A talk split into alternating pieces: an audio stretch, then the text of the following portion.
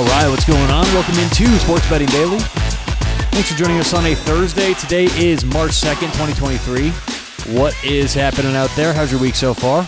On uh, on today's show, we're kind of back at it, back at the normal schedule. I know yesterday was a little off, but hey, at least we went 2 0. It's like if we're going to mix things up, give some picks out midweek, let's at least hit them. So hopefully everyone jumped on those couple picks yesterday. But uh, on today's show, it's Concept Thursday. So every Thursday, do, do something different, like conceptually in uh, sports betting. Today, we'll talk about uh, a few different things. We'll talk about the NHL trade deadline uh, or any trade deadline in sports. Uh, also, why 80% or 70% or 60% even in sports betting is a bad winning percentage. I mentioned this off cuff earlier this week maybe last week. I, I forget exactly when I said it, but uh, I thought it'd be good to go into depth about why that is the case. I've talked about this before, but for those new to the show, we'll do a quick uh, synopsis on why higher, really, really high winning percentages are not a good thing. And then we'll talk about referees, umpires, a little bit of everything today. So we'll get into all that uh, in just a moment. Special thanks to Thrive Fantasy. Thrive Fantasy is the place you want to go for anything and everything player props. You can parlay player props together for great payouts. You can play daily fantasy contests where you make your whole lineup with uh, player props. It's so much fun. So check them out online. Thrive Fantasy. Put in promo code SBD when you sign up for a, a deposit match up to $100. Right, so let's get into it. Let's just start off with the NBA or the uh, NHL trade deadline. And really, I said NBA, but this is applicable for pretty much any sport out there. Um, it's more applicable for sports where there's a lot of trades. But in the NHL, I mean, the trade deadline every year in the NHL is nuts. Like, there's so many trades, so many teams making small moves here or there, buyers, sellers. And the more trades you get, the more of an impact you're going to get. So, the point of talking about this is there's a there's like the season is filled with different chapters. Okay, the very, very beginning of every season in every sport, it's an opportunity to take advantage of some mispricings from the offseason, right? Whether it's a new coach, new manager, uh, players switching teams. You know, where Derek, where Derek Carr goes in the NFL, where Aaron Rodgers goes in the NFL, there's going to be a lot of talk about it, a lot of speculation, but the pricing may be off early in the year, especially compared to later in the year when prices are a little bit more stable. So early in the season, that that chapter is like picking off lines that have been mispriced from the offseason. And then you've got sort of like the middle of the season, the the the middle third of the season or so where you know, it's a little bit of last year's stats, a little bit of blending last couple years stats, incorporating this year, right? And then at the like the three fourths point, you're starting to really incorporate this season's stats. It's all about this season. What does this team look like? You can really rely on this season's stats, and the trade deadline falls somewhere in there, right? So this chapter, the trade deadline, it's all about how do these teams respond to the additions or subtractions of certain players. And it's not just the talent. It's not just how many, and we'll, we'll keep this mainly on hockey, but how many goals, points, assists do they have? What line do they play on? How much ice time do they get? It's also about what are they like in the locker room? What kind of a, uh, what kind of a presence were they in the locker room? You know, I said this for a long time. When the Avalanche traded Tyson Jost to the Minnesota Wild, yeah, he didn't show up that much in the stat sheet, but he was one of the biggest glue guys in that locker room. And you could see it play out. Now, the Avs ended up winning the Stanley Cup, but they struggled for a little bit, at least a few weeks after that. If you were to fade the Avs after they traded Tyson Jost for that very reason, you could have found an a edge, and an actionable um, edge in the market that no one else had because it wasn't being priced correctly. So that's what I mean during this point of the season you're going to get all kinds of really interesting scenarios for handicapping that we only get in this like little one to two week window. So it's, I have talked about this before. I love situations like this because I like when things are difficult to price. I like when there's questions about how much is this worth in the market? How much should this impact any team or game or anything like that? So just wanted to say that it's a really interesting time in the NHL because of the trade deadline.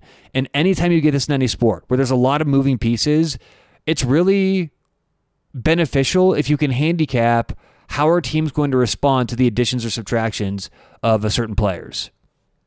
All right, let's move on to winning percentages.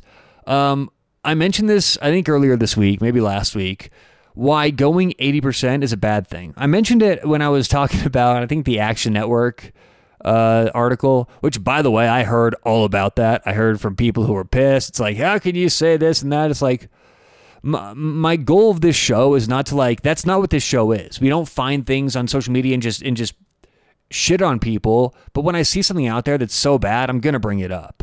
And I did feel bad about that for a while when I just ripped on that guy Tanner, whatever his name was. And I felt bad for a while because I talked to some people and it's like the one thing I have to remember is that when I'm when I'm ripping on people like that, you know, again, like I said, I don't do it to be an asshole, but if you're going to put bad info out there, like laughably bad info, really cringe info, I think it's on me to call you out or at least to, to bring it up. And, you know, I did, I did talk to someone, I don't have kids, but I, uh, someone brought up the idea of like, you know, everyone's someone's kid, everyone's someone's son, everyone's someone's daughter. And I thought about like what my dad would think if he heard a podcast host talking about me in that way, right? It's like, you know, my dad has, he, he passed away a few years ago, but he wouldn't have liked that right? And it would have been it would have been a shitty thing to go through. But then I go back to would I ever have something that bad out there, you know, for the public to see? And the answer probably be no. I wouldn't be that stupid. So I did feel a little bit bad, but at the end of the day, it's if, if you're gonna line it up, I'm gonna knock it down. And uh, let's see the the podcast I'm referring to, by the way, is uh, last week's. It's February 23rd, 22nd, 222 uh, good and bad articles, and then random thoughts. So that's the art. That's the show I keep talking about. But anyway, it was that day that I brought up the idea of, you know, people not knowing what the hell they're talking about on social media, online, even on TV. And with that, you just see a lot of bad info. People don't know when they're putting bad info out there. It's like, unless you're an expert, it's really tough to sift through all the BS and see the real good info and the people who really know what they're talking about. Well, in that, I mentioned that there's a lot of people on Twitter that just assume the higher the winning percentage, the better. Okay. And that's actually not not true in sports betting. And it's for one specific reason. So Oh, I think what happens is we just have a lot of people in the sports betting world, especially gambling Twitter. Oh, how, how polluted is gambling Twitter? And they just don't get it. They don't understand the nuances of what it takes to be a real winning sports bettor. So a lot of people on there think higher percentage equals better results. And here's why that's not the case. And and by the way, for this entire example, we're going to talk about specifically minus 110 sports and minus 110 bets because as we all know from listening to this podcast, every bet we make has a break even percentage, right? So the assumption that people make when they say or, or that the handicappers say or or the public's supposed to make when anyone says, you know, we are 58% over the course of the last 2 months what that's supposed to imply is against minus 110, right? Anyone can go 58% if every bet you're picking is minus 200. So, for the sake of today's show and these examples, we're going to highlight and focus on minus 110 bets because that's in general what people mean when they give a winning percentage. So, when you give a winning percentage of, let's say, 75%, the reason why that's a bad thing is on the board any given day, right? And any slate of games, whether it's the NHL or NBA or whatever, there's only a finite amount of bettable games because we shouldn't bet games if they're priced correctly or they're eh, too expensive, right? We should only take games where they're incorrectly priced one way or the other. That's why we bet the numbers, not the teams. So, based on that, there's only a finite amount of games every every given slate, every day, every night to bet on that are profitable. Well, there's going to be, by definition, far more 55% bets than there would be 60% bets. Okay. Now, follow me here. A 55% bet is a bet we deem to have a 55% winning percentage, like whatever is going to happen, right? Joey Chestnut to win, to eat 70 hot dogs, or LeBron James to score 24 points, or the Dallas Cowboys to be minus three, whatever it is. We think that's going to cover 55% of the time. Well, they're only charging minus 110. So we have a slight edge, right? Because minus 110's break even percentage is 52.38%. So we've got a bit of an edge. It's a positive EV bet, positive expected value situation for us. So there's a lot more 55% bets with just a small edge that we can find compared to 60% bets. If you have a 60% bet, think about what you're saying. You're saying you think something's going to happen 60% of the time that the market's charging minus 110 for. The market's not that inefficient. The market's not that bad. Okay, the market's not that wrong. So you're going to find very, very few 60% bets relative to 55% bets. Well, this gets more and more drastic the higher winning percentage you get to. So let's say at the end of any given year, some handicapper out there boasts a 90% win percentage, okay? What that says to me is they had such little volume, they left so much money on the table because they only bet 90% games. They left all those 80% and 70% and 60% winners on the table, even though those are all profitable bets. So even though your winning percentage technically goes down, your volume is going to skyrocket, which is going to give you more money. See, it's a better proposition for us, the sports bettor, to have very, very, very high volume and to maximize whatever margin we have, to wring that washcloth because we don't get much margin in sports betting. So it's up to the to the keen eye and to the really trained, good professional sports bettor to identify all those 54, 55, 56% bets and get that win or and get that uh, volume up. But if you're going to sit on wins, you're going to sit on a good percentage, not pick that many games, and you're going to end any season 75%. I mean, hell, gambling Twitter may applaud you for that. You make it retweeted and make it praised because no one in gambling Twitter knows what the hell they're talking about. Okay, so if you say we're 75% or 70 or even 60% over the course of any long stretch, I see that and I go, they're not maximizing their value they're not maximizing their return. If I had some sort of a sports broker, right, and I paid them to make bets for me, and they showed me at the end of the year, hey, we made money. We had an 8% ROI and we went 65%. Me, knowing what I do about sports betting, I would be upset. I would say, wait, you're a sports broker. You're supposed, to maximize my return. Why are we looking at a 65% instead of 55% with, with 10,000 more games being bet? And the reason is, I think at the end of all this, unless you're a true pro and can find the 55 percenters, you're going to get those anomalies. In any given data set, there's going to be a lot of people who do very well randomly and a lot of people who do very poorly randomly. Well, let me tell you what, those people who are randomly doing very well are going to be very loud on social media, probably the loudest out there.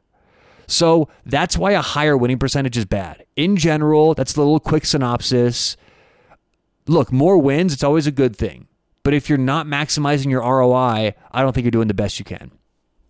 All right, before we get out of here today, let's talk about umpires, referees, and the impact they have on games. I'm doing this because I'm uh, uh, doing a study on umpires. I'm getting ready for umpires. In my opinion, if you're going to profitably bet the MLB or college baseball, on that note, you have to have a really, really good idea of what that given umpire for what specific game you're betting does. Okay every umpire in the MLB is going to have a slightly different strike zone.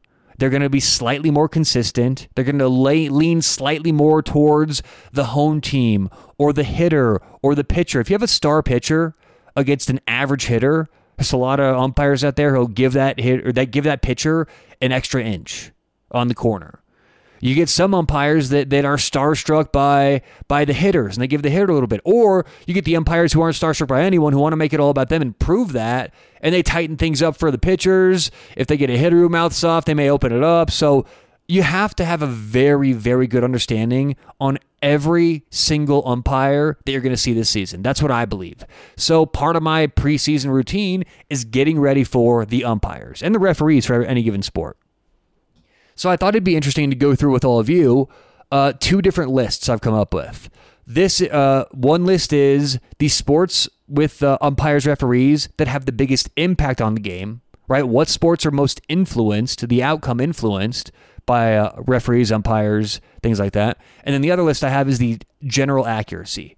Which sports have the best umpires and referees? So let's start off with the biggest impact on the game.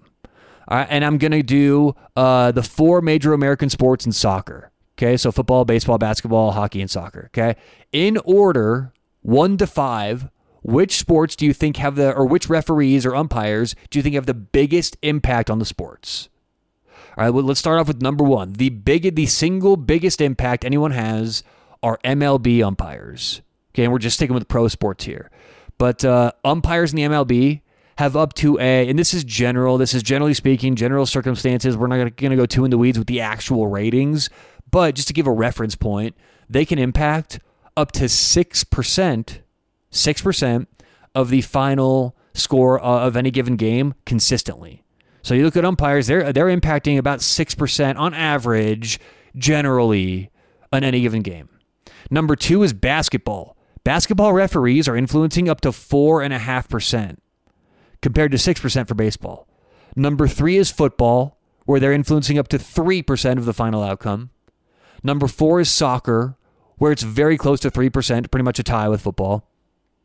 And then number five, last, hockey, up to 1.7%. Now you may say, wait a minute, why don't hockey referees have more of an impact? Because if they make a call, if they make a bad call uh, that puts the other team on the power play, power play goals are scored, you know, what about at 20% of the time on average? So you're giving a team a goal one fifth of the time every bad call you make. Here's the thing is the next list we're going to talk about accuracy I'm going to bury the lead here, but hockey is the most accurate sport. Now, I think what happens is when certain bad calls are made, like in the playoffs, and everyone's talking about it, it gets magnified.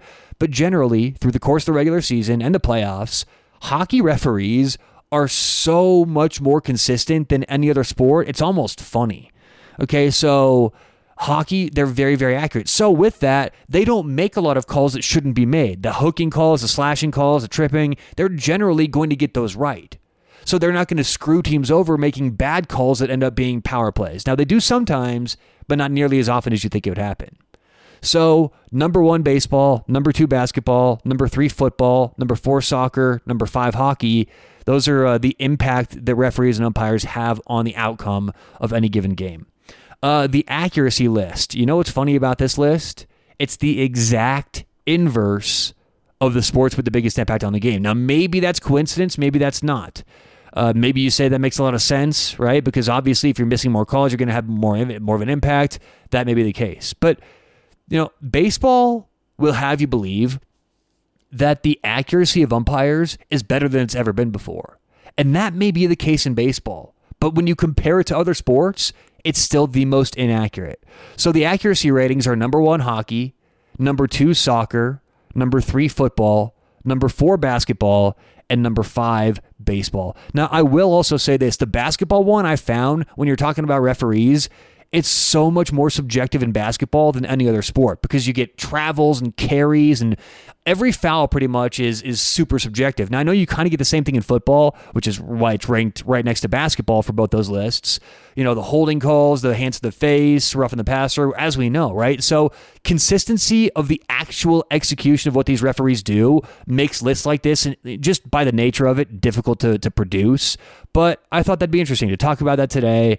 Uh, I know a lot of you out there aren't going to do like a deep dive on referees, umpires, things like that. So it's worth noting, you know, if you are going to talk about these sports or handicap these sports, I think especially for baseball and the NBA, but I don't do a whole lot of NBA, you've got to have an understanding of how these referees and umpires impact the game before you're going to bet these games and these sports. So, all right, that does it for today's show. Appreciate everyone listening. Good luck, whatever you have going on today or tonight. Hope you catch some winners. We'll talk to you tomorrow right here on Sports Betting Daily.